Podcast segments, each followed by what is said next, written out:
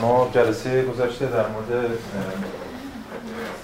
عقل مشاهدگر صحبت کردیم سری ایده رو مطرح کردیم و زیل عقل مشاهدگر بخش اولش که مشاهده طبیعت. ما راجبش حرف زدیم گفتیم مشاهده یک شی یک چیز طبیعی بعد مسابقه شی بود بعد مشاهدهش مسابقه امر ارگانیک بود و بعدش مشاهده مسابقه کل ارگانیک. اینا رو دیگه یادتون هست حتما دیگه. گفتیم یه از شی نقد شی رسید به امر ارگانیک. از نگاه مکانیستی به نگاه ارگانیستی گذر کرد و بعد رسید به نگاهی که جهان رو مسابقه کل ارگانیک می‌دید. یه سری مشکلاتی داشتیم ماجرا که ما بحثش مطرح کردیم و یکی این که اینجا مسئله تاریخ بود. فکر کنم بند 295 بود راجبش که اینجا ابژه سوژه هنوز تاریخ نداره. اما اون چیزی که برای ما مهمتر بود اینه که اینجا ما مشاهده واجد شکلی از انفعال. یعنی وقتی داریم مشاهده می‌کنیم طبیعت رو سوژه منفعله. چون همچنان فکر کنه یه چیزی هست که داره میبیندش. سوژه خودش دستن در کار نیست بود که این رو توی بخش بعدی که همون حالا با تقسیم تقسیم بندی که خودمون یعنی از شارهان حالا مشخصا استم استفاده می‌کنیم اسمش رو بذاریم عقل فعال. توی این عقل فعال به این ماجرا می‌رسیم در موردش صحبت می‌کنیم اما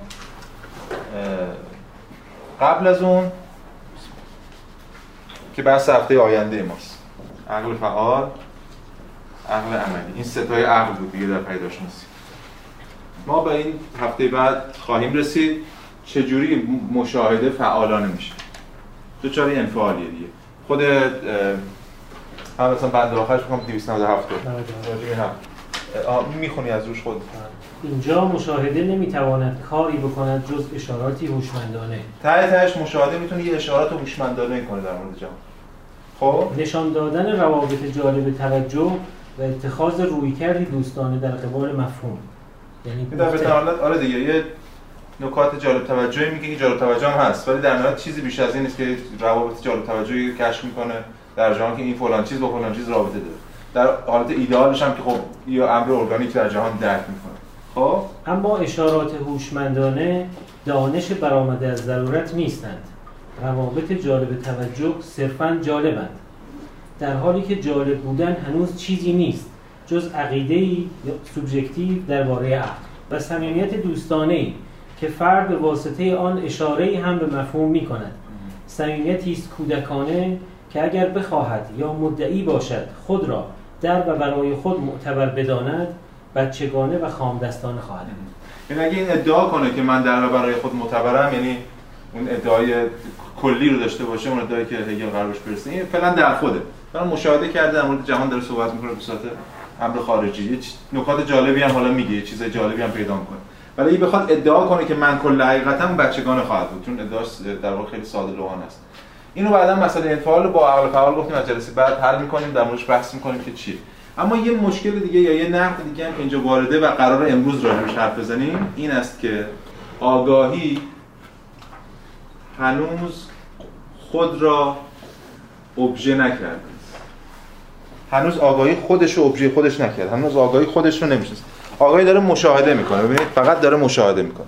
مشاهده یه چیز بیرون اون بساط ارتباطاتی پیدا می‌کنه شی ارگانیک هرچی فیزیک شیمی هر چی هست.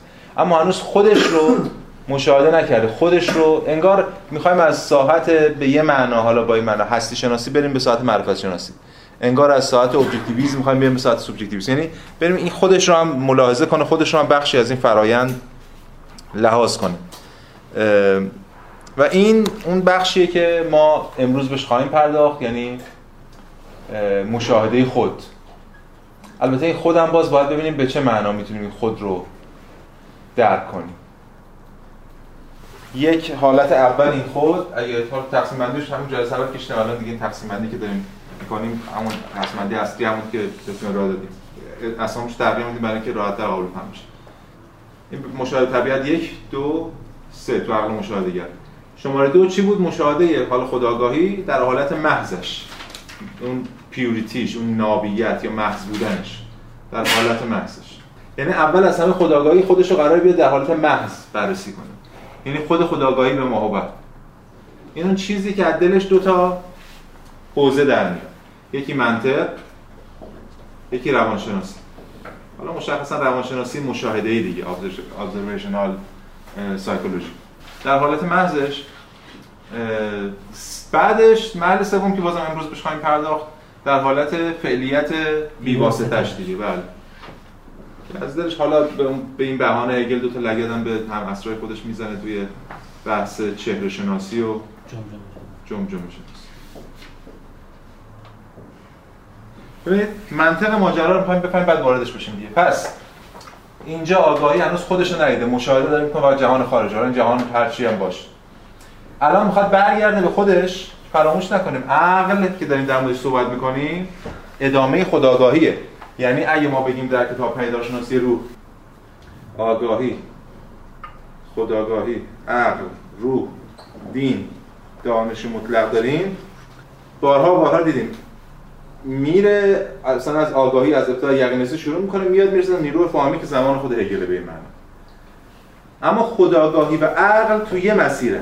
یعنی دیدیم خداگاهی ارباب شروع کرد رواقیگری شکاکیت آگاهی ناشاد ولی برنگشت. ادامه داد عقل مدرن تا اینجا تا می‌رسه به عقل کانتی. بعد دوباره از روح برمیگرده از آنتیگونه شروع می‌کنه میاد و فلان. از دین شواره میره از چم زرتشت شروع می‌کنه میاد تا پروتستانتیزم مسیحی. و دانش مطلق هم پس خداگاهی و عقل یه مسیرن ما دو تا اسم گذاشتیم براشون تو تیتر. یعنی ما که خود هگل گذاشتیم. یعنی میشه یه اسم براش گذاشت عقل از یه جای دیگه ادامه خداگاهیه. فقط چرا چرا چون هگل می‌خواد به اون دلالت های مدرنش مد نظر قرار دلالت های مدرنش رو. یه اسمش می‌ذاره عقل معنی مدرن کلمه. که ما دیدیم. این از این جهت مهمه که هدف اصلی فراموش نکنیم خداگاهی بوده. و ما از اون رو کرده آگاهی خارج شدیم اما این آگاهی باز دوباره باستولی شد تو خداگاهی چنان که دیدیم. پس باید بری دوباره به خود خداگاهی اما خداگاهی در بغل کجا می‌بینه؟ به صورت محضش.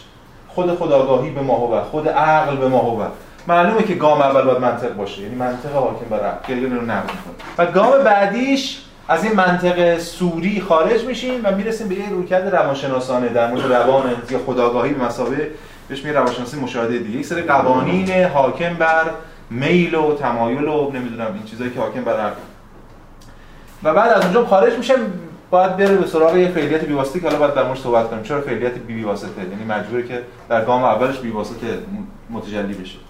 خب پس این گزار رو متوجه شدیم. ببینید خیلی جالبه. در خود که نظام اصلی هگل حالا من یه به نقل از نظام ینا می‌خونم ولی در خود دارت المعارف هم همینطوره. تو دارت المعارف هم اگه یادتون باشه کل ماجرا کل اون چیزی که بهش میگیم علم نمی‌دونم هر چی هست فلسفه حقیقت هر چی هست تقسیم میشه به چند بخش.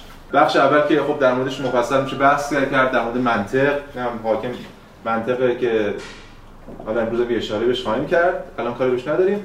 اون چیزی که برای مهمه فلسفه طبیعت و فلسفه روح. تو فلسفه روح هم فلسفه روح سوبژکتیو فلسفه روح ابجکتیو فلسفه روح مطلق که این ماجرا از توی تو دارتون مارف وقتی از فلسفه طبیعت میاد به فلسفه روح اولش فلسفه روح سوبژکتیو پس روانشناسی. اونجا باز همین. تو نظام یونان باز روانشناسی. روانشناسی از این جهت برای خیلی مهمه چون اولین گام از فلسفه طبیعت به فلسفه روح حالا روح سوبژکتیو یعنی به شناخت من به این معنی یه نقل قولی از فلسفه روح هم ابتدای فلسفه روح ینا که تو همین کتابم راجع به ینا ترجمه فارسی نشده این کاری. یه نقل قولی می‌خونم از هگل که اینجا ترجمه کردم. هگل میگه که فلسفه روح ینا کلا نظام ینا قبل از پیدارشناسی روح یعنی یک بودن این متنی که الان می‌خونم بودن یک سال قبل از پیدارشناسی روح نوشته شده. احتمال 1805 1806 باید باشه. سه دست نوشته است میگه که صفحه 86 ترجمه انگلیسیش که 1983 چاپ شده. میگه که در صفحات ابتدایی فلسفه روح ینا ابژه یعنی شی خارجی اکنون ابژه این روح نیست. بلکه محتوای ابژهش همانا شهود آن یعنی محتوای ادراکش است. تا حالا محتوای ابژه جهان خارج بوده. دیدیم دیگه تو فیزیک و فلان اینا. الان دیگه ابژه شی خارجی نیست. ابژه چیه؟ خودشه.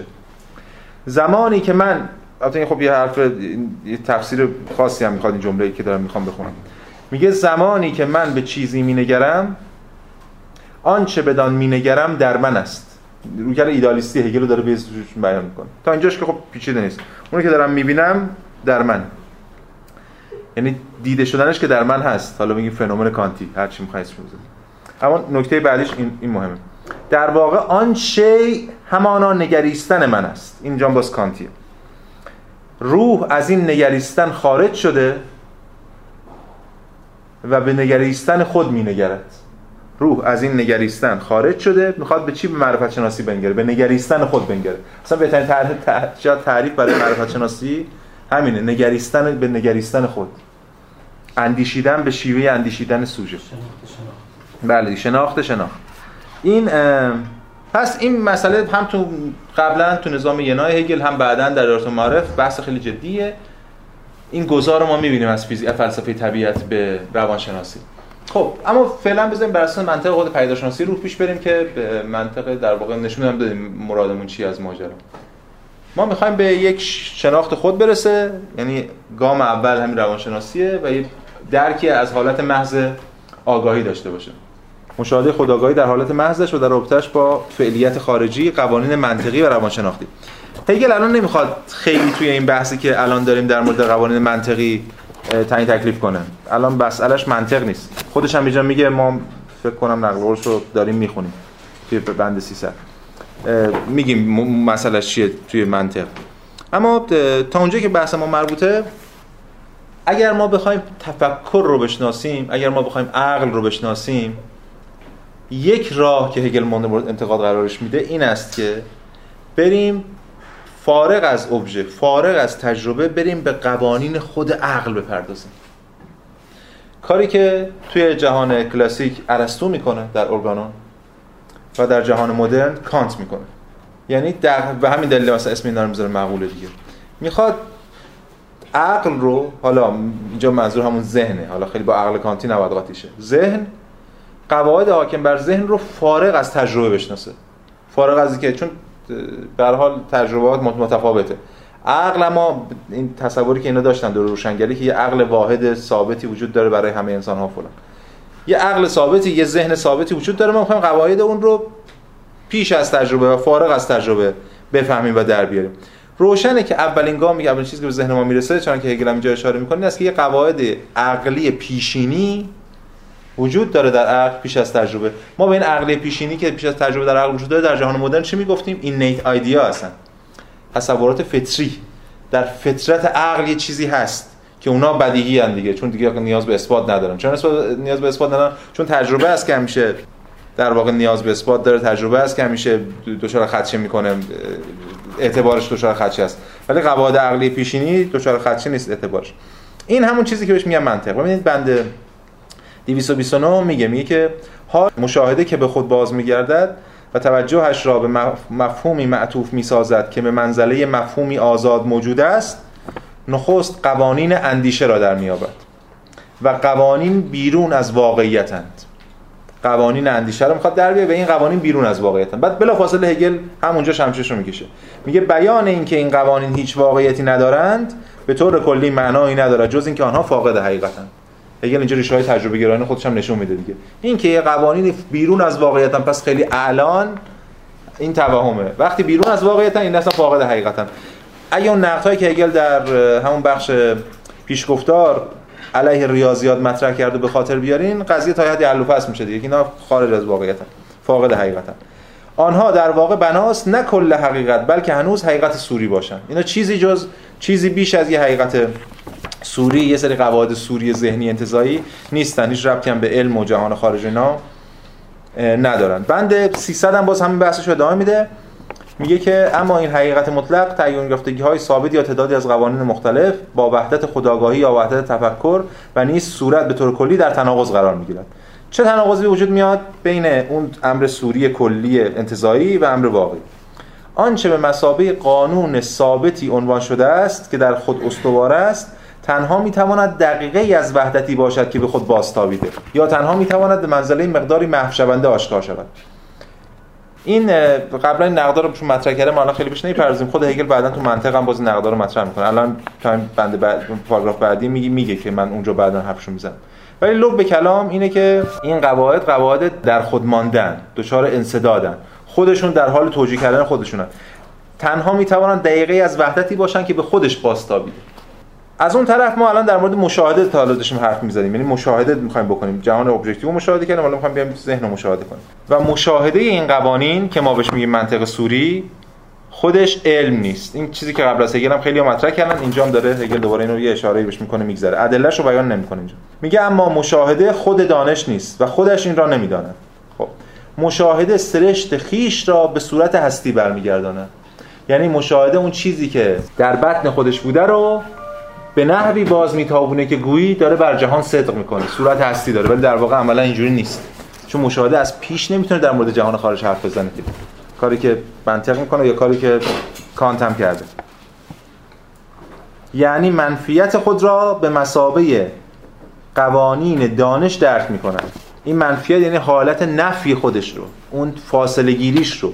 نفی کنندگیشون به جهان عینی خود اون نفی کنندگی رو به مسابه قوانین دانش درک می‌کنه به غلط. چون دانش اصلا از طریق تجربه باید محقق بشه. در اینجا اشاره به فردیت آنچه به اصطلاح قوانین تفکر مینامیم بر اساس طبیعت کلی موضوع کفایت می‌کنن این تاکید روی فردیت به خاطر اینکه نفی می‌خواد بکنه مفهوم کلیت رو می‌خواد بگه این قوانین کلیت ندارن. کلیتشون توهمه. فردیت فرد داره اینا رو می‌سازه. ولی میگه که این بحث ما اینجا الان بحثمونه بسط دقیق این موضوع به فلسفه نظرورز تعلق دارد که در آن این قوانین خودشان را آن چیزی نشان می‌دهند که در حقیقت هستند. این کجا میشه فلسفه نظرورز؟ میره ادامه تو دارتون معرف که در واقع منطقه. تو منطق هگل ما با یه منطقی سر و کار داریم که این منطق نیست. منطق انزمامیه. منطقی که از دیالکتیک سوژه و ابژه حاصل شده. منطق هگل دیگه. حالا اونجا میگه این قوانین خودشون اون چیزی نشون میدن که در حقیقت هستن. منطق انزمامیه منطق پویای والا هگلیه دیگه. یعنی همچون دقایق محو شونده منفردی که حقیقتشان تنها کل حرکت تفکر یعنی خود دانش است این دیگه بحثش در مورد منطق. پس هگل میگه در وهله اول حالا خیلی اشاره مختصریم که فقط دو بندم بهش اختصاص میده دیگه. میگه اولین چیزی که در واقع به ذهن متبادر میشه بله شناخت قواعد حاکم بر ذهن به ما هو همون منطق. که اینجا هم یه نقد کوچیکی هم می‌کنه ولی میگه بحث ما الان این نیست. اینو ردش می‌کنه. بحث اصلی هگل چیه؟ بحث اصلی هگل اون بخش بعدیه که ما می‌تونیم اسمش بزنیم روانشناسی مشاهده ای یا بحثش در مورد روانشناسی. یه در حال اون موقع هم خیلی مطرح بوده. از نیمه دوم قرن 17 هم بحثش خیلی جدی بوده در اندیشه که حتی این بحث نقد هگل در روانشناسی نقدهایی که الان می‌کنه بر روانشناسی بعدها مشابه همین نقدها علیه خود هگلیان به کار میره مثلا. به اسم روانشناسی گری ولی این بحث علیه روانشناسی گری که حالا بعدا حسین و دیگران رو مطرح کردن حتی توی خود کانت هم داریم قبل از کانت هم داریم. به حال نقد روانشناسی گری انگیزه اصلیش می‌تونه دفاع از اون کلیت علم باشه. تلاش برای فرو... تقلیل نیافتن علم و دانش به روانشناسی گری خب این که است یه بخشی از این نقدها با همین روکرد هگل همسوه اما هگل فارغ از روانشناسیگری روکرد روانشناسیگرانه در مورد فلسفه خود مفهوم روانشناسی مشاهده‌ای هم مورد انتقاد قرار میده. چی میگه؟ میگه که ببین در همین بند 302 میگه که بدین طریق حوزه تازه‌ای برای مشاهده فعلیت رفتاری آگاهی گشوده می شود روانشناسی چیه؟ شامل مجموعی از قوانین است که بر طبق آنها روح خود را به طرق مختلف با حالات مختلف فعلیتش در مقام یک دیگر بودگی از پیش داده مرتبط می سازد یه سری قوانینن که بر روان انسان حاکمه روانشناسی از اینا دفاع می‌کنه. گویی روح داره همون خودش رو به طرق مختلف با حالات مختلف فعلیتش یعنی اون که می‌کنه در مقام با این قوانین داره خودش رو از پیش مرتبط می‌سازه. به می معنای دیگه خودش رو داره هماهنگ می‌کنه. انگار از پیش یه قواعدی بر روان انسان حاکمه چون که روانشناسی هم قاعده دیگه. و روح خودش رو در یکی از اینا جای میده. خودش رو یا روان خودش رو در یکی از اینا جای میده و یکی از اینا متجلی میشه. پس اون نقدی که هگل می‌خواد مطرح کنه اینه. یه, یه تناقض اینجا شکل می‌گیره که البته اینجا توی این بند خیلی واضح نیست بعد جلوتر واضح تر میشه.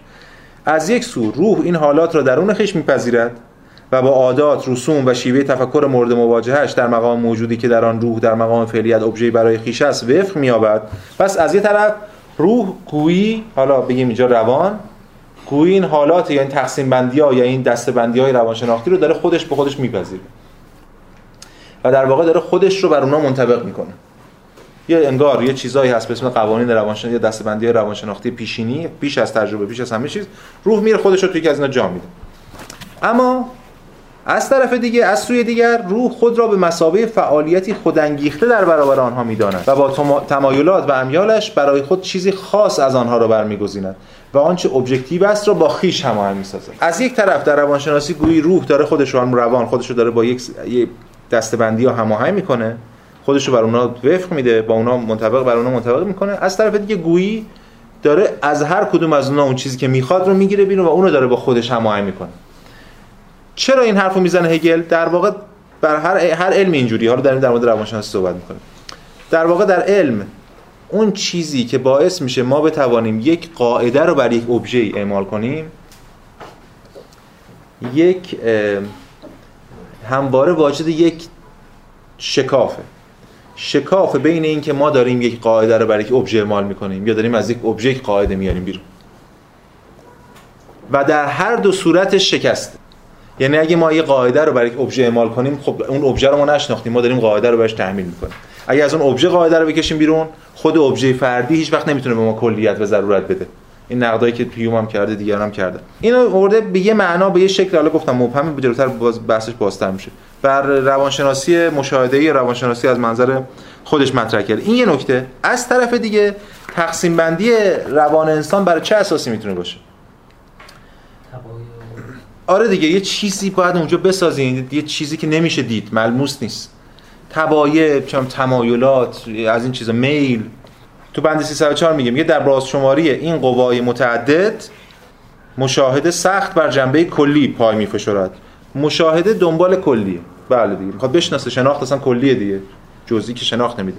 دنبال چیزای کلیه برای اینکه بتونه کلیت ببخشه. وحدت این توانایی های گوناگون جنبه است که در تضاد با این کلیت قرار می‌گیرد. یعنی فردیت بالفعل است. از اون طرف هم ما یه فردیت بالفعل داریم. که وحدتی از جنبه های گوناگون ولی این جنبه های گوناگون رو یک کانون در خودش شکل شکل داده. و هیچ وقت هم به کلیت نمیده. نبرد نمون که فرد و کل دیگه اینجا.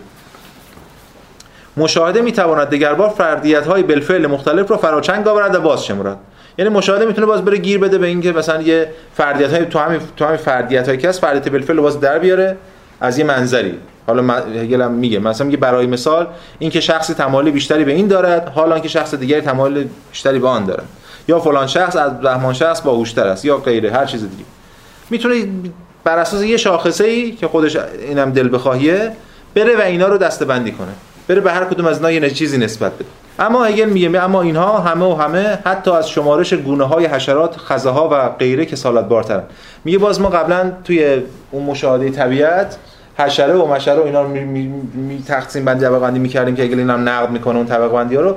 میگه باز اون یک یک امر به چیز ملموسی داشت که می‌تونست برای اون طبقه بندی کنیم. اینجا دیگه اون چیز ملموس هم وجود نداره.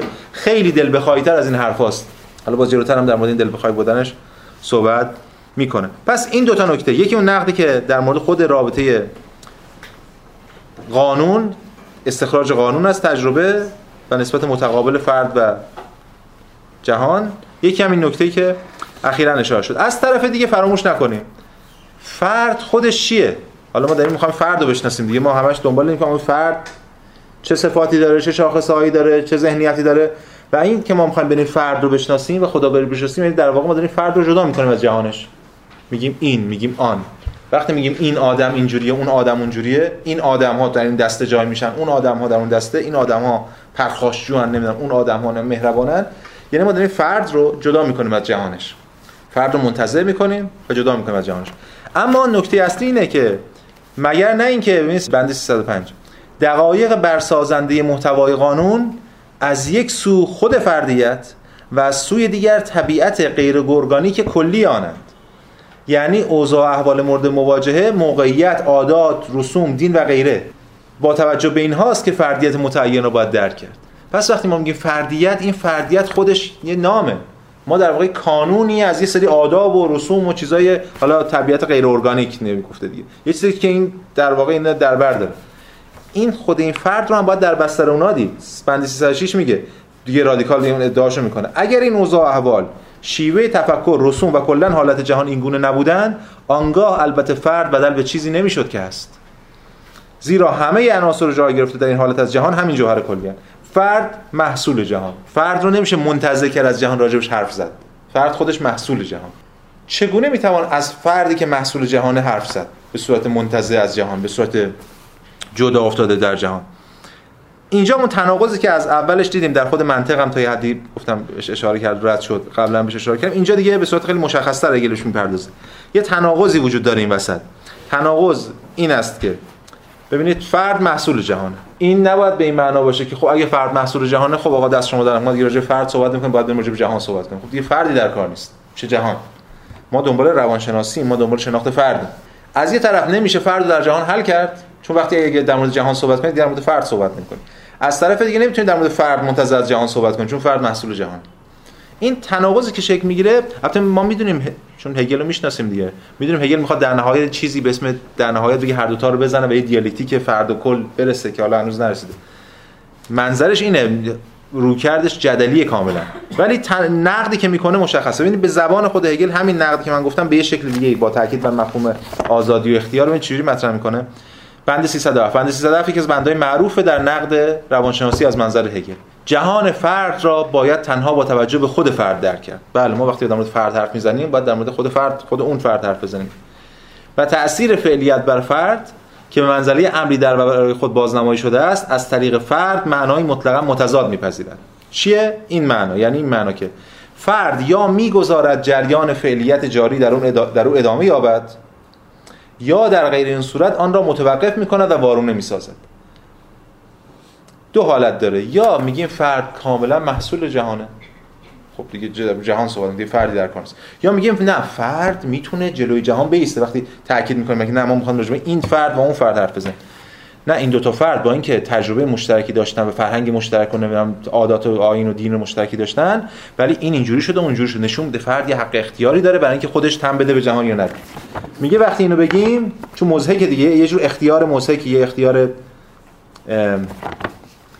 دل بخواهی بهش نسبت داده. میگه چی؟ میگه که پس فرد می‌تونه در این آن را متوقف کنه و وارونه سازد یعنی یه کار دیگه کن. اما نتیجه آن این است که ضرورت روانشناختی به چنان عبارت تو خالی بدل می شود که این امکان مطلق وجود دارد که آنچه بنا بوده چنین تاثیر داشته باشد و همان میزان ممکن است چنین تاثیر نداشته باشد.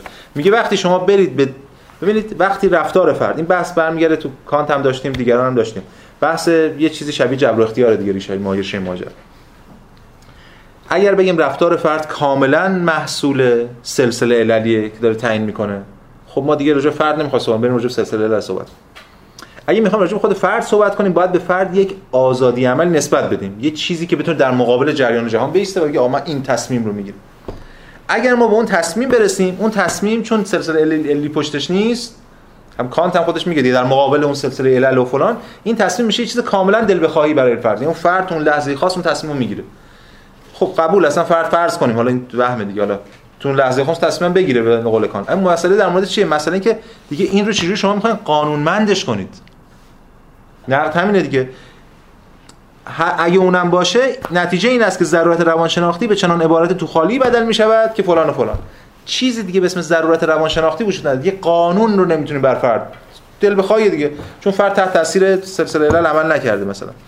پس این نقدی که هگل نقد اصلی که به روانشناسی حالا روانشناسی مشاهده به این معنایی که مد نظر ما بود مطرح می‌کنه.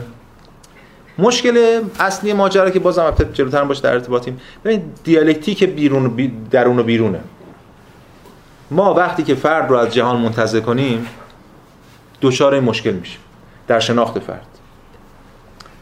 اگه فرد رو صرفا جزئی از جهان بدونیم اون وقت فرد خب تبدیل به شی میشه. چنان که شده الان هم خب خیلی دارن سعی می‌کنن کارو بکنن یعنی کاملا یه تحلیل مکانیستی از جهان میشه فردم یه بخشی از این مکانیزم جهانی و اون نقد که بر رو کرده مکانیستی نسبت به فرد نسبت مکانیستی نسبت به شی همه وجود داشت هم اینجام صادق. اما از طرف دیگه فرد رو بخوایم مستقل کنیم و منتزع کنیم و خداگاهی رو بهش نسبت بدیم و یه جور خود بنیادی نمی‌دونم اینا بهش نسبت بدیم مشکل اینه که این رابطهشو با جهان نمی‌تونیم جهان بیرونش نمی‌تونیم تبیین کنیم. یعنی اینجا نمی‌تونیم رابطه بین درون و بیرون برقرار کنیم به حال یه مسئله دیگه هم که روانشناسی مشاهدگی مشاهدهگر مشاهده ای داره اینه که حالا حداقل اشاره کرده هگل دیگه حداقل در فیزیک ما یک یک شاخص های ملموسی داشتیم. ماده تجلی مادی صفات وزن و شکل و فلان در روانشناسی ما چی چی داریم هیچ. یعنی اون چیزی که می‌خوایم در موردش صحبت کنیم یعنی روان انسان هیچی ما ازش نداریم. ما مجبوریم یه سری طبقه بندی های مختلفی رو بیایم بار کنیم به این برای اینکه اون چیزی رو توضیح دهیم که اصلا نمیشه توضیحش داد. یعنی قابل توضیح دادن نیست. ما نمی‌دونیم در واقع داریم چی صحبت می‌کنیم.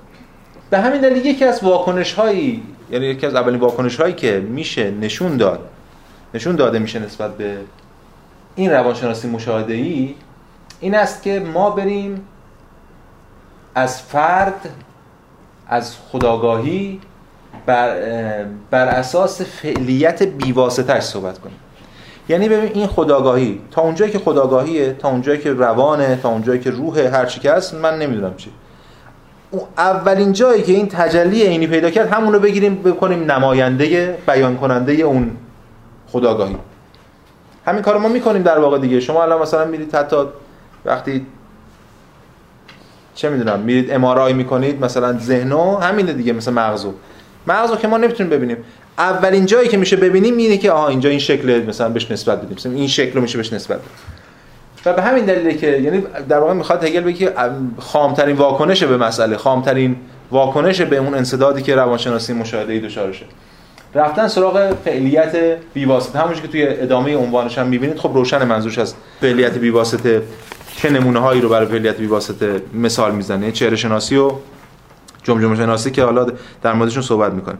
پس ما دنبال تجلیات مادی بیانگریم که بتونه اون چیز رو بیان کنه. حالا قبل از این حتی میشه قبل از این هگل به چیزای دیگه اشاره می‌کنه. مثلا کف بینی طالع بینی یه چیزای مادی که نشان میده یک حقایقی رو از فرد از شخصیت فرد از آینده فرد. اینا بوده در قبلا هم بوده در روکرد اما اگر می‌خواد بگه که اینا مطلقا خارجی هن ما باید دنبال یه چیزی بریم که درون و بیرون رو بتونه به هم دیگه پیوند بزنه. اون دیال... بیان کننده اون دیالکتیک درون و بیرون باشه. چهره شناسی از این جهت برای هگل مهم میشه. ببینید تو بند 314 میگه میگه که یک چنین در هم‌آمیزی دل بخواهی از عناصر که برای یکدیگر چیزی خارجی اند هیچ قانونی به دست نمی‌دهد. اما چهره شناسی بناست خود را از سایر هنرهای دروغین و مطالعات مضر به واسطه این واقعیت متمایز کند که این علم فردیت متعین را در تضاد ضروری امر درونی و بیرونی ملاحظه می کند یعنی تضاد میان خصلت در مقام یک ذات آگاه و همین خصلت در مقام شکلی که صرفا هست. باز دوباره اون تضاد دیگه. یک تضاد خصلت. اینجا خصلت شاید ترجمه شخصیت هم میشه گذاشت. همون کاراکتر دیگه. یک شخصیت یک خصلت فرد در مقام یک ذات آگاه در مقام یک ساحت ذاتی آگاه هم خداگاهی. و همچنین همون شخصیت در مقام یک بچه مادی یه شکل. باید به یه شکلی ما برسیم بتونیم در موردش حرف بزنیم تحلیلش کنیم. و این دقایق را با یکدیگر به نحوی مرتبط می‌سازد که گویی آنها به واسطه مفهومشان با یکدیگر مرتبطن به واسطه مفهومشان با یکدیگر مرتبطن یعنی گویی علم همین رو باید بگه دیگه. به ذاته با هم مرتبطن یعنی این شکل از آگاهی این شکل از چهره رو ذاتا ایجاب می‌کنه. چهره شناسی همینه دیگه.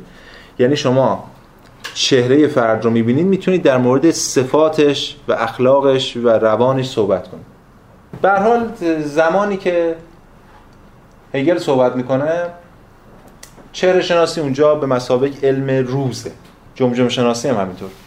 الان اگه ما خواستیم الان این خواست هگل این کتاب بنویسه حتما چهره شناسی جمجمه شناسی خیلی استفاده نمی‌کنه یه چیزای دیگه استفاده می‌کنه که ملموس تره واسه جهان الان ما. هرچند هنوزم چهره شناسی به شکل دیگه الان داره اینجا بهش اشکال دیگه با باز تولید میشه. ولی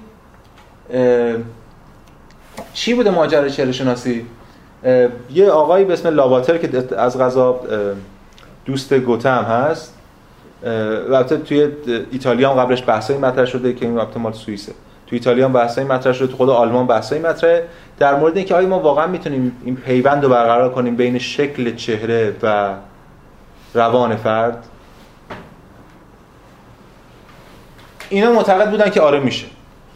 یعنی لاواتر میاد یه ایده هایی رو مطرح می‌کنه یه تقسیم بندی هایی می‌کنه یه جدولی حتی ارائه میده که اگه دماغ یارو اینجوری بود چشش اینجوری بود گونهش اینجوری بود فلان گونه مشخصا. اینجوری بود فلان فلان. این این صفاتو داره. و حتی یه دستگاهی هم داره برای اینکه چون چهره نبیدم مثلا سرچ کنید می‌تونید نقاشی رو ببینید پیدا میشه این یه پرده میذاشته بعد سایه نور می‌داد سایه رو پرده. روی پرده سایه رو میکشیدن. بعد اون می‌شد شناسنامه طرف. مثلا چه بعد از روی اون سعی می‌کنن تفاوت ها رو مثلا در بیارن چه تفاوتی کی با کی داره چه جوری فون بعد یه کتابی منتشر می‌کنه به اسم همین چهره شناسی مبانی چهره شناسی از قضا این کتاب هم سال 1781 همون سال مهمی که کانت هم در واقع کتاب نقد عقل محض منتشر کرد. حالا هفته بعد ما می‌بینیم شیلر هم راهزنانش رو دقیقا همون سال منتشر می‌کنه. این کتاب همون سال منتشر میشه و وقتی که هگل در کتاب در کتاب در واقع پدیدارشناسی روح می‌نویسه 25 سال از اون ماجرا گذاشته و این رواج پیدا کرده.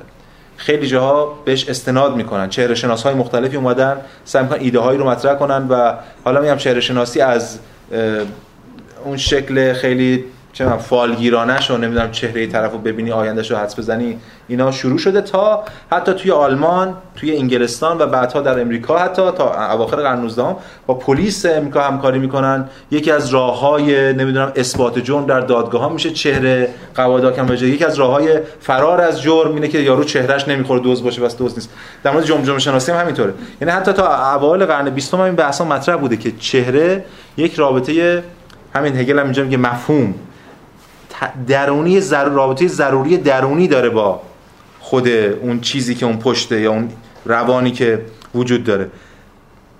و دقیقا هم به این دلیل هگل که فعلیت بیواسطه چون بعدا با فعلیت با واسطش ما کار داریم. ولی فعلیت بیواسطه همین, همین چهره همین چهره که مستقیما انگار روی خود مغز یا روان حک شده و بازنمایی کننده تمام حالات روانی افراده. خب داشتیم نقل قول میخوندیم. گفتیم که گویی آنها به واسطه مفهومشان با یکدیگر مرتبطن. یعنی ذاتا یه رابطه ضروری ذاتی دارن. علم دیگه چون اینا ادعا می‌کنن علم. ما به اینا میگیم خب الان شبه علم و حتی الان دیگه فکر کنم به اینا الان شاید بگن علوم غریبه دیگه الان تو اون فادی رفت. ولی یه زمانی علم بوده علم محسوب می‌شده. یعنی قرار بوده علم باشه. و در نتیجه باید محتوای نوعی قانون را برسازن. به چه حقی چهره شناسی می‌تونه قانون باشه؟ دقیقا به اون به اون به آتکا به این ادعا که به واسطه مفهومشان با یکدیگر ارتباط دارن این رابطه ضروری دارن. چون قانون باید کلیات و ضرورت داشته باشه. این حق رو که به خودش میده که ضرورت ببخشه می‌دونیم بعدا چهره شناسی حالا واردش نمی‌خوایم بشیم. تو این بحث پس استعمار خیلی مهمه. چهره شناسی بعدا میشه ابزار دست استعمارگرا برای اینکه نشون بدن که نمی‌دونم چهره آریایی چجوریه چهره دماغ نمی‌دونم یهودی چجوریه یا دماغ آلمانی چجوریه جرمن و این بحثا و حتی بعدها رویکردهای فاشیستی تو ایتالیا توی آلمان خیلی از اینا استفاده می‌کنن از دستاوردهای اینا. خب اما در طالبینی کفبینی حالا هیل می‌خواد بگه طالبینی کفبینی یه لول پایینتر یعنی یکم با امر درونی ارتباط نداره. در طالبینی کفبینی و علومی از این دست آنچه به نظر مرتبط می‌رسد صرفا نوعی بیرون با نوعی بیرون یا چیزی با چیزی بیگانه با آن است. مثلا در طالبینی در ستاره شناسی که حالا خود هگل هم میگه ادامش پس نقل قول بخونیم توضیح این شکل صورت فلکی در لحظه تولد زمانی که این عنصر بیرونی به خود بدن نزدیکتر می شود یا این خطوط روی دست همگی برای عمر طولانی یا کوتاه دقایق خارجی هستند و نیز برای سرنوشت کلی یک انسان منفرد. این که حالا صور صور فلکی چی بوده؟ ست... فلان چه نسبت به فلان بهمان ستاره داشته. برای اینکه شخصیت من چیه؟ که الان ما چهره شناسی از چهره شناسی دوباره برگشتیم به شکلی صور فلکی الان همه دنبال اینن چه ماه تولد فلان. همین یعنی پس رفته. یعنی اون رابطه بین ستاره ها با هم یا سیارات با هم دیگه چگونه بوده در لحظه تولد من باعث شد که شخصیت من تا آخر عمرم رقم بخوره مثلا بر اساس این بیرونیه باز. یعنی اینکه هیچ ربطی به من نداره. اون بیرونه. حتی خطوط کف دستم همینطور چون میگن ثابت و فلان. اما هگل میگه چهره شناسی نسبت به این بازی لول پیشروتره چون در مورد یه چیزی صحبت می‌کنه که مال خود منه و با من ارتباط داره و در طی زندگی من داره شکل می‌گیره و فلان. پس این دیالکتیک یا اون رابطه بیرون و درون و مدعی چهره شناسی که نسبت به طالبین و اینا این حداقل داره. رابطهشان در مقام اموری خارجی نوعی بی‌اعتنایی نسبت به یکدیگر است. اونا رو میگم اون کفبینی و فلانه. و آنها نسبت به یکدیگر فاقد ضرورتی هستند که باید در رابطه بیرون درون جای, جای داشته باشد ولی می‌خواد بگه مثلا چهره شناسی ادعا می‌کنه که این ضرورت رو داره و به همین داره می‌تونه ادعای مثلا علم اونا بکنه. بعد هگل توی چند بند نقد می‌کنه یعنی همون شیوه خاص خودش دیگه. نقد می‌کنه چهره شناسی رو همون نقدی که احتمالاً به ذهن شما بیاد که چگونه می شود با چهره با قوانین حاکم بر چهره به شخصیت یک فرد رسید. اینجا نقل قولی میاره هگل از لیشتنبرگ خب می‌دونیم در پیدارشناسی رو برخلاف آثار دیگه هگل هگل اسم نمیاره به همین سادگی از هر کسی. شاید در کل این کتاب 5 تا اسم نیامده باشه که اسم بیاره مشخصا از یک اینجا از لیشتنبرگ اسم میاره. نشون میده که حالا من نمی‌دونم لیشتنبرگ نشون میده تو همون زمانی که هگل داره اینو میگه اینجا دعواها و درگیری‌ها جدیه و به همین لیشتنبرگ نقدش وارد دو جوری که هگل از لیشتنبرگ اسم میاره و توی گیومه نقل قول ازش ذکر می‌کنه. لیشتنبرگ چه میگه؟ میگه که بند 322 هگل میگه. میگه لیشتنبرگ که مشاهده را بدین طریق توصیف می‌کنه همچنین می‌گوید اگر کسی بگوید شما یقینا همچون انسانی صادق رفتار می‌کنید اما من از روی چهرهتان می‌توانم ببینم که دارید خودتان را مجبور می‌کنید که چنین کنید و باطنا آدم رزلی هستید. این اصطلاح چهره شناسی همینه دیگه. این چهره رزله. خب این هر چقدر آدم خوبی باشه 50 سال آدم خوبی باشه چهره شناس باید چی بگه؟ باید شما دارید زور می‌زنید وانمود می‌کنید. ولی آدم رزلی هستین چون شما چهرهتون میگه اگه اینجوری باشه بیشک هر انسان دلیلی همواره و در همه جای جهان چون این خطابی را با سیلی پاسخ خواهد داد. یعنی هر کی اینو بگه این یکی می‌زنه در گوشش. این دیگه نقل قول لیشتنبرگ چون سیلی برای هگل مهمه. حالا تو جمجمه شناسی ما تو نقل قولش اون بندو نیوردم حالا فرصت نمیشه. چیز دیگه. هگل یه تو جمجمه شناسی میگه حالا جلوتر که سیلی همه بدن رو حرکت میده. غیر از جمجمه. و شما می‌خواید جمجمه بشناسید که انسان چی میگه. کسی سیلی می‌خوره تمام بدنش ب... غیر از جمجمه که همون ثابت میمونه هیچ چیزی نشانی نشون نمیده. از اون طرف اینجا یعنی سیلی اون جایگاه هم برای هگل داره. میگه که بله واکنش کسی این حرفو زد میشه بهش سیلی زد. و هگل در ادامه میگه خود این دیگه بعض گیومه بسته میگه که این جواب تند بسیار بجاست. یعنی زیرا نخستین پیشورز چون این علمی ناظر بر مراد شخصی را رد می‌کنن یعنی اینکه فعلیت انسان در چهره اوست و غیره و قصه هاست. برعکس حالا هگل برعکس وجود حقیقی انسان رفتار اوست. رفتار میشه فعلیت با واسطه. رفتار یه امر فرهنگیه. رفتار میشه فعلیت با واسطه. یه جا هگل حتی از رفتار مسابقه دیالکتیک مثلا رفع دیالکتیکی اینا یاد می‌کنه. میگه ولی حالا فعلا بحث ما رفتار نیست. رفتار بعد توی بحث عقل فعال در مورد رفتار هست. ولی اینجا میگه که به حال این نقد وارد به چهره شناسی که چون اساس رو با این علم قرار میده اون رو اون رویکرد رو هر چقدر هر طرف هر کاری بکنه باز این برچسب های پیش انگاشته خودش رو تحمیل می‌کنه به شخصیت فرد خب سوال بفهم چجوری رد می‌کنه؟ فرمال استدلالش چیه؟ ببینید به یه شکل شکل‌های مختلفی داره یه استدلال رو هی تکرار می‌کنه دیگه بمبارانی از یه استدلال می‌کنه. کل بحث این است که ما چگونه می‌توانیم؟ ببینید دو تا اگه ما بخوایم تقسیم بندی کنیم میشه نشون بدیم که مثلا دو سه نوع نقد داره می‌کنه. یکی نقد اولش که از جنس همون نقدی که استقرار رو می‌کنن شما چگونه می‌توانین به قاعده ای برسین قاعده کلی و فراگیر و ضروری برسین بر اساس تجربه؟ نمی‌تونیم. استقرا همین خب شما در بهترین حالت چه یه چهره شناس می‌تونه اینو بگه. بگه من تا حالا تجربه که داشتم از چهره مثلا کسایی که چششون اینجوری بوده مثلا این صفت رو داشتن. خب پس بازم به قانون نمی‌تونیم برسیم. آره آماره. حالا اما چهره شناسی ادعای ضرورت می‌کنه. یعنی سعی می‌کنه ضرورت خودش رو یعنی ضرورت این چهره حتما از دل اون روان میاد بیرون یا واقعا خانم مثلا محصول اون روان یا ارتعاش مغزی هر کس این رو موجه کنه. از طریق ضروری جلو بده. هگل این ضرورتش زیر سوال می‌بره. اول نقدش که همینه که روشنه این بحث نقد اول که میشه زد. اما مسئله نکته دوم مسئله دیالکتیک در اونو بیرونه. هگل می‌خواد در نهایت به ما بگه شما هیچ کدوم از اینا نمی‌تونید به نفع اون یکی مصادره کنید. نمی‌توانید درون رو صرفا بیرونی تحلیل کنید. نمی‌توانید بیرون رو صرفا درونی تحلیل کنید. هگل می‌خواد بعدها به ما بگه که آقا اصلا واسه من نقل قولی از سالمن بخونم. می‌خواد برگرده به ما بگه که اصلا این درون و بیرون این تمایز بین فرد و کل تمایز کاذبی. حالا شما بیاد به فرد یه سری صفات نسبت بده از بطن خودش بکش بیرون یا هر چیزی شبیه. و, و یه بحثایی هم هست چون موقع یه حرفی که اگل می‌زنه تحت تاثیر فضایی دیگه. اون فضای رسانه‌ای و روشنفکری اون دوران خیلی بحثای چهره شناسی و همچنین البته جمجمه شناسی چون جمجمه جمجمه شناسی سال 1802 1803 این بحثش خیلی جدی بوده. یعنی 4 5 سال قبل از پیداشناسی رو. یعنی همون زمانی که اگل داره اینا می‌نویسه.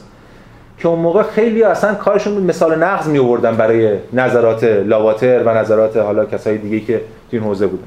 ولی لب کلامش در واقع حرفش اینه که اینجوری که اینجا سالمن میگه نقل قولی ازش بخونیم حداقل. میگه که آنچه خاطر هگل را در سرتاسر این بحث به خود مشغول می‌دارد کوششی است برای تاکید ورزیدن بر سرشت امر ارگانیک و مردود شمردن تقسیم بندی های معنوس دکارتی میان ذهن و بدن درون و بیرون و برداشت های تقلیدگرایانه از طبیعت. ببینید این ایلوب به کلام هگل. ولی نقدش که خب روشنه دیگه نقدش با همون چیزی که گفتم بهتون. منطق ماجرا رو نقد بعد اینو اگه بخوام تعمین بدیم به صورت های مثلا معاصر این شکل مثلا دانش و اینا حالا چه جمجمه شناسی و چهره شناسی نمودای قرن 19 میشه نمونه قرن 20 و 21 و اینا میشه؟ چون الان این بله ببینید. به هر حال حالا جمجمه شناسی حالا من دارم جمجمه شناسی صحبت نکنیم ولی همین منطقو داره ببینه قرن 19 مثلا ام که نمیشه بله دیگه الان یه چیز دیگه داره می‌بینه. بله بله همین. اینا در واقع هرچند چپ علمن اما توی علمی مثل عصب شناسی نورولوژی. ریشه های یا تاریخچه اسم علم عصب شناسی محسوب میشن. یا اون جمجمه شناسی که الان دیگه جمجمه شناسی نیست الان تقسیم بندی مغز به صورت مکانی کارکردی ندامی همون سنت دیگه. بله. یعنی این بخش مغز مثلا کارش اینه نمی‌دونم میل لطف کرد عشق ورزیدن اون بخش مغز هم کارش خشونته اون بخش مغز فلانه. بعد یه در نهایت خب می‌خوایم خشونت رو حذف کنیم بریم اون بخش مغز آدم رو در بیرون خواهم مهربون میشن. این رو کرد ادامه همین رو کرد. بله. بله فروکاستن این قضیه. مسئله در مورد که این فعلیت بی واسطه رو ما تا کجا ببریم عقب؟ اونا جمجمه رو می‌دیدن اینا امارای می‌بینن یکی دیگه جای دیگر رو می‌بینن هگل خود ایده داره نقد می‌کنه مثلا. حالا جمله جمجمه شناسی صحبت کنیم می‌بینید که البته باز خیلی فرق نمی‌کنه همون یه روی کرده خاصی. ولی چون جمجمه شناسی به روزتر بوده هگل بعد از چهره شناسی اینو مطرح می‌کنه. خب جمجمه شناسی به حال خب همه یه سرچ هم بکنید راحت میشه پیدا بشه. الان هم امروز هم بحثای حلش مطرح میشه. ولی باز بیشتر به خاطر همین رویکردهای انتقادی پس استعماری که الان تو 50 سال اخیر رواج پیدا کرده دیگه جمجمه شناسی علم محسوب نمیشه تو دانشگاه دیگه اونجوری تدریس نمیشه به خاطر اینکه بعدا این بحث جمجمه افریقایی، جمجمه آسیایی، جمجمه اروپایی اینا بحث خیلی جدی بود. ریشه این ماجرا برمیگرده به فرانس یوزف گال که یه علمی رو حالا به بیان خودش به اسم جمجمه شناسی مطرح می‌کنه. گال میاد به صورت تجربی یعنی بر دزدان جیبورهای یه منطقه ای رو همه رو جمع می‌کنه جمجمه اینها رو بررسی می‌کنه می‌بینه همه بالای گوشت گوششون یه برآمدگی دارن مثلا. و بعد به این نتیجه می‌رسه که خب مثلا اون بالای برام... بالای گوش اگه برآمدی باشه تو جمجمه نشون میده که اینا مثلا یه فریبکاری و نمی‌دونم دزدی و اینا تو ذاتشون هست. اینو شروع می‌کنه و بعد یواش یواش تبدیل می‌کنه به یه قاعده یعنی کل جمجمه انسان رو علامت گذاری می‌کنه. اینا 27 منطقه. همین کاری که الان کردن توشو اینا بیا بیرون می‌کردن دیگه. هر منطقه یه چیزیه و اون تو هم منطقه پستی بلندی حتی رنگ خود جمجمه بعد از مرگ. اینا دیگه خب بعد مرگ میدن یا هر چیز دیگه که می‌شد در آورد ازش اون می‌تونست نشون بده شخصیت انسان رو. چون که زمان خود هگل این بحث جمجمه شناسی خیلی جدی و مثلا زنده بوده هگل واکنش خیلی تندی بهش نشون میده. ما همین نقل قول رو بخونیم. ببینید هگل برمیگرده در بند 328 همین نقد جدیشو مطرح به این دلیل ما باید از اصطلاح اندام یا همون ارگان برای این معنا از جمجمه اجتناب کنیم. میگه جمجمه اصلا ارگان هم نیست. دست ارگانه قلب ارگانه جمجمه ارگان نیست. جمجمه تنها چیزی که بعد مرگ ارگانیزم میمونه. اسکلت میمونه بعد از مرگ ارگانیسم. پس ربطی به ارگانیسم نداره. این ارگان نیست. حتی نمی‌تونیم بهش بگیم ارگان. که بخوایم بگیم شکلش داره حقیقت ارگانیسم رو بازنمایی می‌کنه. آنچه نخست در اینجا تعیین یافته چنین صرفا چنین است. تنها از آنجا که مغز سری زنده است جمجمه اون کاپوت مورتوم یا حالا لاشه مرده است. حالا ترجمه تحت لفظی کردم. مغز زنده است. جمجمه مرده است. این جمجمه چون مرده است نمی‌تونه ارتباط داشته باشه با مغز نمی‌تونه ارتباط بگیره از مغز نمی‌تونه تحت تاثیر مغز باشه مثلا. میگم همون نقدی که به چهره شناسی مطرح بود الان هگل در اینجا در مورد جمجمه اینو رادیکالتر مطرح می‌کنه چون جمجمه هگل میگه میگه هیچ ارزش شناختی نداره. حتی این نشانه هم نیست. بند 333 استخوان جمجمه نه تنها نه اندام فعالیت است نه حرکتی نه تا حرکتی بیانگر. ما با استخوان جمجمه نه اقدام به دزدی جنایت و غیره می‌کنیم و نه با انجام دادن چنین رفتارهایی هیچ تغییری در استخوان جمجمه رخ نمی‌دهد یا رخ می‌دهد. نه با این نه با اون. فعلشو باید مثبت کنم فکر کنم. آره. اینو بکنه رخ می‌دهد. نه با این جزئی جنایت می‌کنیم نه با انجام چنین رفتارهایی هیچ تغییری در استخوان جمجمه رخ می‌دهد. یعنی که نه نه نه این تاثیر می‌ذاره بر روان نه روان بر این تاثیر می‌ذاره. به نحوی که استخوان جمجمه به جستی بیانگر بدل شود. پس جستی یا فیگوری یا گستری روان بیانگری نیست که چیز رو بیان کنه یه حقیقتی رو از پشت ما بیان کنه. یا از اینکه حقیقتی از پشت خودش سخن بگه. این موجود حتی ارزش یک نشانه رو هم ندارد. یعنی حتی در حد یک نشانه هم ارزشمند نیست. حرف هگل اینه که فارغ از اون نقدهایی کردیم و صحبت کردیم که تمام این قوانین در مورد چهره جمجمه و هر فرمول دی هر شبه علم دیگه که ساخته بشه تمام این قوانین در نهایت دل بخواهی و تصادفیه. مهم اینه که شما از چه منظری به چه بخشی نگاه کنید. و این به همون قدر تصادفی که شما می‌تونید در مورد همون جمجمه یک کلا یک ساختار قانون دیگه ای بچینید. از این منظر دیگه. به جای که 27 تاش بکنید بله بنده 302 که قاعده رو بله بله دیگه بله. حالا اینجا توی خود چیز توی خود 335 میگه میگه که مثلا وقتی شما بگید 27 تایی کنید جمجمه رو می‌شد 16 تایی تقسیم کرد به یه شکل دیگه و یه آدمای دیگه توی تقسیم بندی دیگه انجام. مثلا یه جور دیگه آیندهشون رقم بخوره یا حالشون رقم بخوره. این نقد مثلا میشه در مورد همین بحثای دیگه هم کرد. مثلا سر 12 ماه بودن ما و این جور چیزا میشه اگه ماه رو مثلا 14 تایی یا 15 تایی یا 30 تایی کلا یه ساختار دیگه به یه سری آدمای دیگه با هم دیگه هم شبیه می‌شدن یه سری آدمای دیگه از هم دیگه جدا می‌شدن. کل ماجرا اینه. واسه هگل با یه مطلقی تو بند 335 اینو می‌خواد نقد کنه. میگه در واقع از هر سو که به موضوع بنگریم هیچ رابطه ضروری متقابلی وجود نداره. مشاهداتی که این موضع را اختیار می‌کنند باید به همین دلیل همچون باران برای دستفروشان یا زنان خانه‌دار در نمایشگاه سالانه یا روز رخشویی به نظر برسن همین داستانی که هم هم شنیدین دیگه. الان کارواشش مد شده دیگه. بله. من هر وقت میرم مثلا رخت بشورم بارون میاد. من هر وقت میرم کارواش بارون میاد. یا مثلا حالا هی دست فروش هر وقت اون نمایشگاه سالانه دارم یه عد الان که خواستم مثلا بساط پهن کنم بارون میاد. میگه که این به همین اندازه مزهکه یعنی به همین اندازه غیر ضروریه ماجرا دل بخواهیه. دست فروش و زن خاندار می توانستن این موزه را نیز اختیار کنند که هر وقت هر زمان فلان همسایه رد می شود یا هر زمان که کباب خوک می‌خورن باران میبارد. میشه به همین دلیل اینقدر تصادفی دیگه. همونجوری که شما می‌تونید در مورد جمجمه شناسی یه از این منظر دیگه یه سری چیزای دیگه رو تحلیل کنید و به نتایج دیگه برسید به همان میزان که باریدن باران به اتفاقاتی از این دست بی‌اعتناست یعنی این دیفرنت دیگه لا اختصاص. برایش براش بی تفاوت بینا مثلا با اینا رابطه ضروری علی نداره. برای مشاهده نیز این تعین روح نسبت به این تعین جمجمه بی‌اعتناست. برای مشاهده نیز این تعین روح یعنی این روان خاص این شخصیت خاص. نسبت به این تعین جمجمه بی‌اعتناست اینا رابطه ضروری با هم دیگه ندارن به نظر هگل. و هگل اینو نقد می‌کنه. مثل همون زنانی که لباسشون می‌خوان بشورن. خب پس با توجه به بحثی که ما کردیم در انتهای این بخش مسئله همون مسئله که از اول این بحث مد نظر بوده. یعنی ما دو طرف تضاد داریم. یه طرف یک فردیت حالا از جنس آگاهیه یه طرف هم یه جور خارجیت یابی حالا به شکل مادی داره یا هر چیز دیگه که میشه اینو دیدش. این تقابل رو هگل می‌خواد خود این تقابل رو زیر سوال ببره. این هگل وقتی می‌خواد زیر نقد کنه به این معنی نیستش که نه مثلا جمجمه شناسی خوب نیست ما باید یه چیز دیگر رو جایگزین کنیم.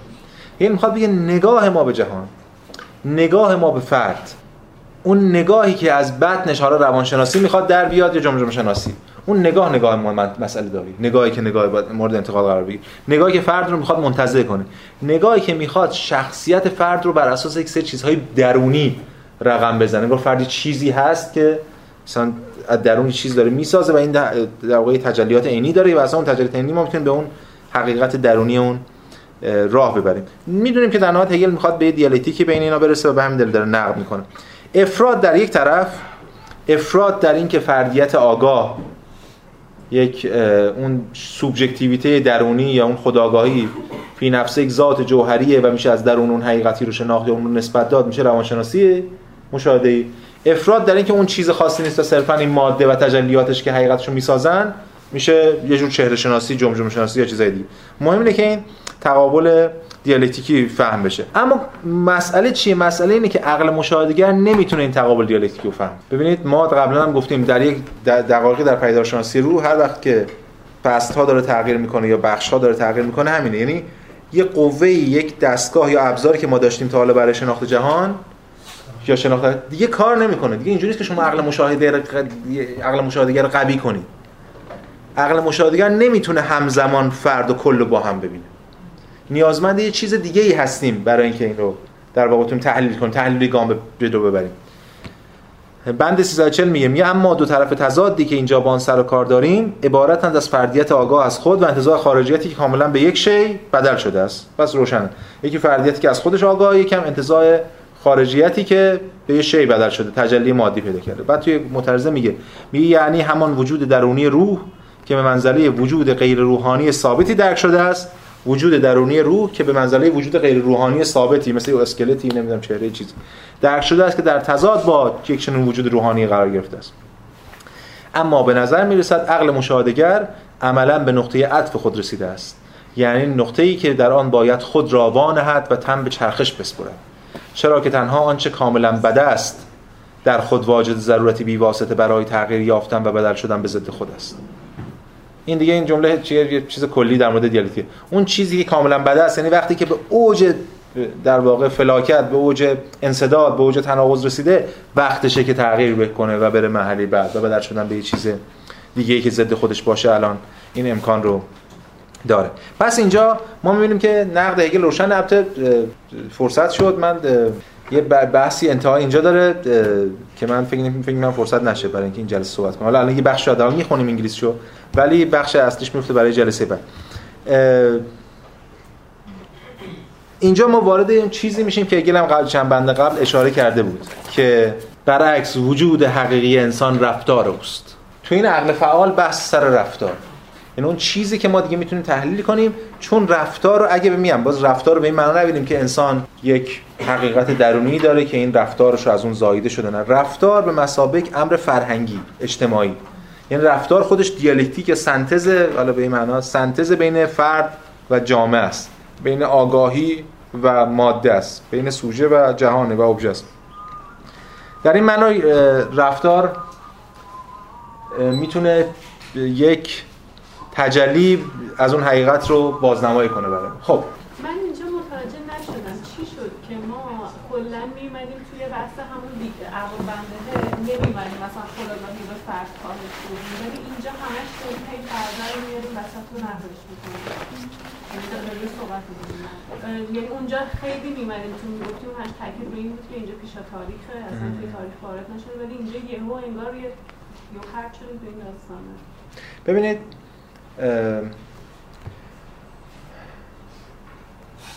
اولا به لحاظ تاریخی ما از اربابرده که به بیان پیشا تاریخی بود و فرض کرده بودیم فضای پیشا تاریخی بعد وارد دوران حالا به معنی یونانی و قرون دوران مدرن شدیم. این که ما میگید افتادیم توی این وضعیت به حال نتیجه دوران مدرن روی کرده مدرن نسبت به آگاهی.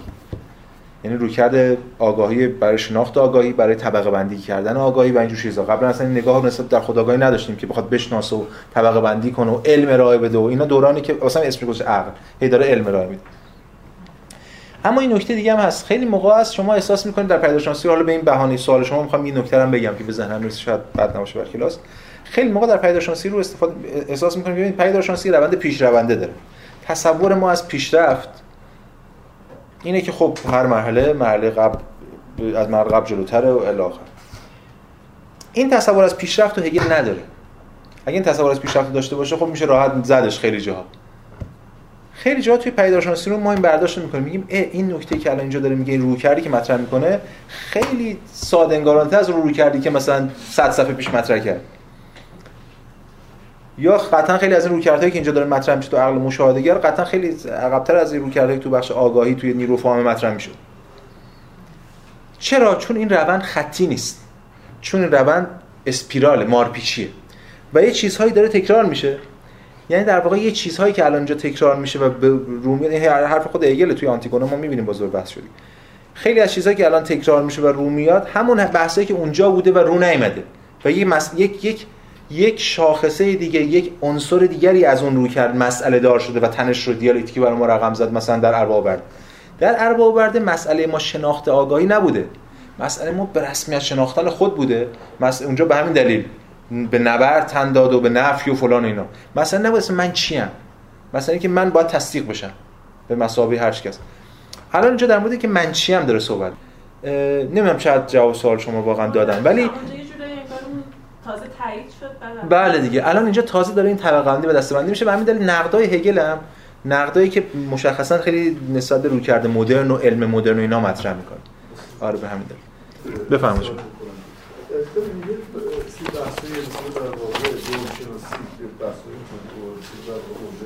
حقوق آلمانی مطرح بوده مثلا جمجمه شناسی و چیزا که به لحاظی ارتباط داره به مسئله مثلا در واقع بله بله. شخصیت.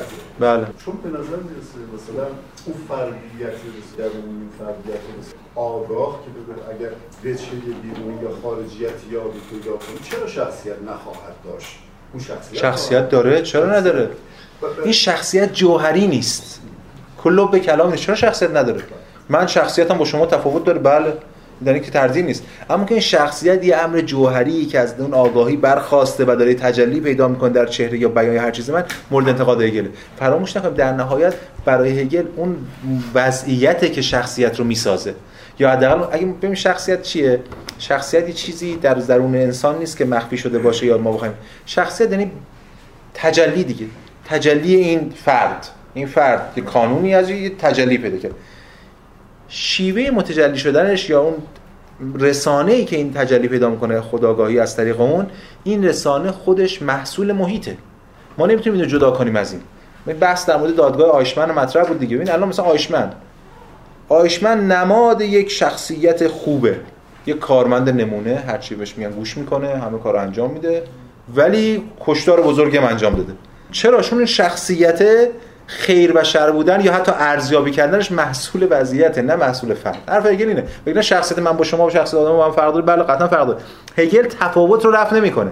اگه هگل می‌خواست تفاوت رو رفع کنه می‌شد شیلینگ متأخر. می‌شد آقا همه یکی و ما بعد دیگه هگل نمی‌خواست زور بزنه که. از همونجا می‌گفت فرد محصول محیط است.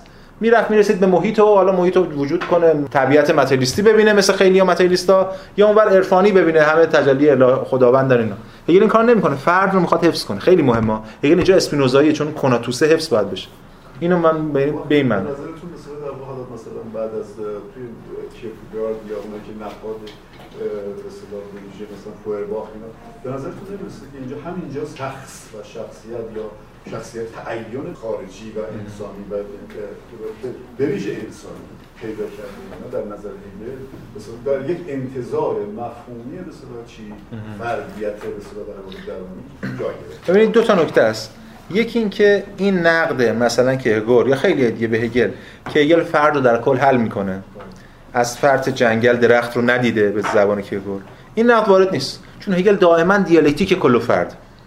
اما اگر این نقد رو از موضع چه می‌دونم لیبرالیستی بخوایم مد نظر بگیریم که هگل برای فرد ارزش فی نفسه و پیشینی قائل نمی شود بله هگل قائل نمی شود اما هگل ادله متافیزیکی براش ارائه میده. میگه همونجوری که برای شی قائل نمیشه برای فرد قائل نمیشه. برای هگل حقیقت کله. بله اول پیداییات ما هم خوندیم دیگه تو این شناسی میگه حقیقت کل است. حقیقت یعنی در واقع امر حقیقی کل است. اما از همون تکلیفش روشن کرده با جهان با موضعش در جهان و فردم برساخته است. اما این کلی کل از پیش داده نیست. یعنی بله می‌کنه دیگه. بله بله. بله. اما بله. اما این حقوق هم میگم دیگه پیداشناسی روح نیستیم ما. بله. البته چرا؟ توی بخش چرا؟ تو بخش یه جایی راجع به قانون رومی و اینا بعد از آنتیگونه است در مورد اصلا فصل عنوان فصلش همین حقوق و ایناست دیگه در مورد قانون رومی صحبت می‌کنه. ولی تو عناصر فلسفه حق صراحتا در موردش حرف می‌زنید فرد حق دارد بله حق دارد. اما به چه معنا حق دارد؟ یه موقع است رویکرد لیبرالیستی میگه هر فرد فی نفسه حق داره. هر انسانی که به دنیا میآید حق چی مثلا میگن؟ حق حیات. اون که اون که اون که چیزه اون که این همانگویی هستن چی؟ هر کسی که به دنیا میاد حق آزادی دارد حق بیان دارد حق فلان. اینو هگل نقد می‌کنه. به اینا میگه چی؟ میگه abstract right حق انتزاعی. حق اصلا باید گرفت. حق و باید انسان از پیش هیچ حقی وجود نداره از پیش جهان فیزیکه. خب؟ اما آیا به این معناست که هگل حقوق افراد رو در جامعه به رسمیت نمی‌شناسه اصلا اینجور نیست.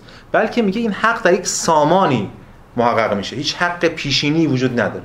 بله این واقعا با همون حرفی که شما زدین روشنه دیگه. یعنی موضوع هگل اینجا منتقد روکر لیبرالیستی. روکر لیبرالیستی چون حقیقت رو جامعه رو بر فرد استوار می‌کنه این فرد از پیش واجد سه چیزاییه. حق مالکیت خصوصی نمیده هگل اصلا اینا رو قبول نداره. چرا؟ چون جامعه از پیش مبتنی بر فرد نیست. جامعه کل جامعه است که بر سازنده فرده. اما نکته بسیار مهم. که باید جواب داد این است که این کل این جامعه این روح مطلق هرچی که هست یک چیز از پیش داده نیست که فرد در خودش حل کنه. این خودش محصول افراده. کل ایده ای من که در موردش حرف زدیم بحث شد در مورد البته دیگران ویلیامز اینو مطرح کردن. اینتر سابجکتیویته همینه. حقیقتش اینتر سابجکتیوه نه objective مستقله و نه subjective مستقله بلکه یه ساحت حالا intersubjective این اگه حالا خیلی دم دستی بخوایم اینو بگیم. ولی که باز ما یکم بریم جلوتر تو این پدیدارشناسی بحث سیاسی رو که مطرح کنیم هم در مورد انقلاب فرانسه هم در مورد آنتیگونه و اون بحث یونان باستان هم در مورد دوران روم. اینا خیلی روشنتر خواهد شد. این مفهوم حق رو سعی می‌کنم. من اونجا سعی می‌کنم جایی که ربط داره عناصر فلسفه حقم بیارم به اونم ارجاع بدم چون خیلی روشنگر اون عناصر کتابش. خب بفرمایید سوال. ببخشید یه مسئله در سوال ایشون تو ذهن من ایجاد شد که الان نهایتا می‌خوام ببینم در مقام عمل چی میشه. مثلا الان تو جامعه ما دو نفر رو به خاطر مثلا اخلال در نظام اقتصادی که دو تا فرد هم هستن بله. می‌گیرن اعدام می‌کنن. خب این پسش یه نگرش ایندیویدوالیستی هستش که این بله، فرد فارغ. از جامعهش خودش مقصر بوده بله. و فلان و جزاش اینه. حالا کاری به بحث زندیش ندارم. می‌خوام ببینم من اگر به هگل مراجعه کنم در ام- مقام عمل وقتی ایشون می‌خواد بیاد تجویز. کنه که خب حالا ما میگیم این محصول خودش تنهایی نیست از بله. دل جامعه در اومده. ببینید- اینجا چه ببینید، می‌گذاره؟ اولا توی خود عناصر فلسفه بخش بخشی در مورد مجازات داره. بحث در مجازات من کار به اون ندارم الان. من دارم مبانی در واقع فلسفی با شما بحث می‌کنم. الان نمی‌خوام بحث حقوق برسم اما اینکه این سوال اگر کسی محصول است پس مسئول نیست و مجازات نباید شود. این سوال شماست دیگه. کل اگه که محصول مسئول نیست. این هگل این دو تا رو از تفکیک می‌کنه. نه فقط هگل کانت هم می‌کنه نه فقط کانت. اسپینوزا این کارو می‌کنه. یعنی اسپینوزا در اسپینوزا فیلسوف جبرگرای تاریخ دیگه. ولی توی رساله سیاسیش ببینید کاملا داره اون همه چیزو سرجاش چرا؟ تمایزش اینا چگونه است؟ یک فرد فرض کنیم فرد محصول شرایطشه. مثلا شما یک فرد رو میارید که یه سری آدم رو کشته. این فرد رو محاکمه می‌کنید. به حالا به اعدام فرض کنید محکوم کنید. یا حالا نکنید بس حالا به اعدام قائل باشید. من خودم به اعدام به عنوان قصاص قائلم. به همین دلیل. حالا ادامه دیگه نیست. فرض کنید فرد رو اعدام کن. سوال این طرف دادگاه بیاد بگه آقا شما می‌دونید من کی بودم؟ من چه زندگی داشتم؟ من در کودکی پدرم مرده بعد به من تجاوز شده بعد فلان شده من تمام آقای قاضی شما جای من بودید؟ همین کارو می‌کردید. قاضی به قاضی اگه عادل باشه باید بگه آره من جای تو بودم همین کارو می‌کردم و جای تو بودم منم باید اعدام می‌شدم ببینید؟ و الان قاضی هم من. جامعه حق داره از خودش دفاع کنه. من مثالی که معمولا می‌زنم شاید هم شنیده باشین تو سرطانه. ببینید شما یه قده سرطانی تو بدنتون شکل می‌گیره این قده رو میره خارج می‌کنه. فرض کنید این قده زبان داشته باشه. میگه آقا من محصول تو هم تو فست فود خوردی ورزش نکردی فلان. منو داری می‌کنی لطو می‌کنی؟ من می‌تونستم چشم تو باشم می‌تونستم عضله تو باشم اگه ورزشکار بودی. این به این معناست که من میگم خب ببخشید برگ سر نه من حق دارم ارگانیسم از خودش دفاع کنه ولی مقصر اینه. این دوتا باید از هم تفکیک بشه. می‌فهمی؟ یه ساحت سیاسی از ساحت متافیزیکی. چون اگه تفکیک نکنیم اینا رو دوچار انفعال سیاسی میشیم که رواقیان و دیگران شدن. اما در مورد این مثالی که شما زدید این دوتا آدمی که. اعدام شدن به خاطر اتفاقا کاملا یه هگلی اینجا جواب میده. اینکه چی؟ اون فرد تنها نیست که می‌تونه این اختلاسو بکنه. این نوک کوه یخه. نگاه کلگرایانه که این به کجا وصل اون به کجا وصل اون این باید مجازات بشه مجازات فرد فی نفسه ارزشی نداره بی معنیه بله یه پاکیانه صورت مسئله است. چون که در همین زمینه هم اتفاق افتاده. اینکه باقی عناصر رها میشه. اتفاقا یه روی رو کرد هگلی میشه اینم نقد کرد. یعنی میگید این مستاقیه که توی اون این- آره دیگه این فرد خودش محصوله دیگه این فرد که یه تنه فقط با زرنگ بازی خالی که نمی‌تونه قصد سکه مثلا بدزد و فلان با 10 جا ارتباط رو قطعا رانت اطلاعاتی داشته قطعا چهار تا ارتباط داشته. ولی که با حذف اون در واقع فروکاز می‌کنه افکن کلا. حالا ما بحثمون هم خیلی نمی‌خواستیم وارد این بحث بشه خب انسان محصول جامعه است یا اصلا انسان جامعه رو می‌سازه دو تاشه دیگه. حالا تو هگل اینا دو تاش همزمانه. فهم ما اینه که باید چجوری بتونیم بفهمیم. اینا به هم پیوستن خب یک ن- نقل قولی میمونه که ما می‌ذاریم هفته بعد البته نقل قول واقعا مهمیه. من از شما درخواست می‌کنم که بخونید. بند 343 این آخر بند. حالا اگه تونستیم از اول بند بخونیم ترجمه کنیم. بند 343 خیلی خیلی بند مهمه یعنی همون حرفی که مارکس می‌زنه در مورد هگل که هگل نمیم دنبال روح و اینا بوده این رو سرش بوده من رو پاش میارم. هگل اینجا صراحتا میگه من روی پا ایستادم. یک هگل نمیگم متریالیسم هگل خودش اینجا متریالیسم رو رد می‌کنه به اون معنای متریالیستی کلمش. ولی حرف هگل که این همه من گفتم آقا حقیقت روح روان در استخوان در نمی‌دونم اسکلت نیست به این معنی است که اسکلت حقیقت نیست. آخرین جملهش به دقیقا میگه the being of spirit is a bone. وجود روح استخوانه. خیلی این جمله این جمله خیلی جمله مهمه. یعنی کاملا این رو کرده یعنی میشه پاسخی به روکردهای مارکسیستی که هگل رو توهمی یا انتزاعی می‌دونن نشونه که هگل اینجا اما در این حال داره متریالیسم هم نقد می‌کنه. همون خطای مثلا 7 8 خط بالاتر میگه میگه که there is no there is not supposed to be any materialism. این نباید هیچ وقت اینجا هیچ هیچ به رو کردی تحلیل بشه که هیچ برداشت متریالیستی ازش بشه. ما اینو هفته بعد سر فرصت باید از اول بخونیم خط به خط تحلیل کنیم. البته باز یه پرانتزیه نسبت به بحث خود و که آخر این بند 346 بند 346 هم آخرش هم اگه خواستین فرصت کردین بخونید که اگر اونجا این تمایز رو برقرار می‌کنه. یعنی فروکاستن روح به استخوان تمایز توی میره راجع به اندام جنسی صحبت می‌کنه. میگه اندام جنسی دو تا کار کرده. یکی ادرار کردن یکی تولید مثل. اون فردی که روح رو به استخوان فرو میکاهه انگار تولید مثل رو داره به pissing به ادرار کردن فرو میکاهه همزمان بعد دو تا رو دید با هم دیگه. این آخری بعد بعد که وارد بحث عقل فعال میشیم. اینا رو دیگه بزنیم سر هفته آینده سر فرصت در موردشون صحبت خواهیم. بسیار خوب. سوال سوال داشتین شما؟ بله. آها بله الان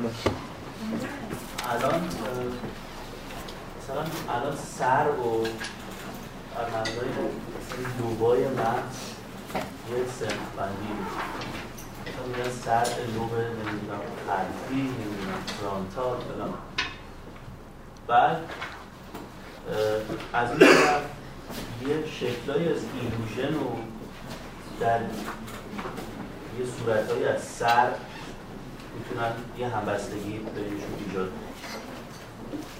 از طرف دیگه بخشی از اون ایلوژن ها توی بعضی از تجربه های موسوم به تجربه دینی ضبط شدن در تاریخ. خب در نهایت الان من این سر یه سری لوب و نواحی مغزی دارم. این انتهای کیف یه سری تجربه دارم که از این کالچرال و سوشال دارن. تحت عنوان تجربه دینی. بله. بالاخره نامگذاری میشه. و این وسط هم حالا حداقل دیدی که تجربه های خودشون نشون میده میانجی ها رو خوب برقرار کردن. اصلا مسئله اصلا حالا اون رویکرد pure scientific اصلا مسئله قانون نداره. میگه حساب. من اینو دارم. من مثلا 200 تا case مثلا آنالیز کردم. و هر 200 تا مثلا با درصد خیلی بالای همبستگی رو دیدم. خب اینو چی میشه گفت ببینید این که شما میگید من نمی‌خوام اینو رد کنم. شاید شما آره همین که میگید. نه اصلا بحث استقرا بمانه. بله. شما در مورد علوم جدید داری صحبت می‌کنید اینا خیلی اعتقادی آره به خیلی ضرورت و اینا هم ندارن بله. موضوع نقد هگل هم اینا نبودن. ولی حالا من دارم با شما صحبت می‌کنم. ببینید. آره. ببینید.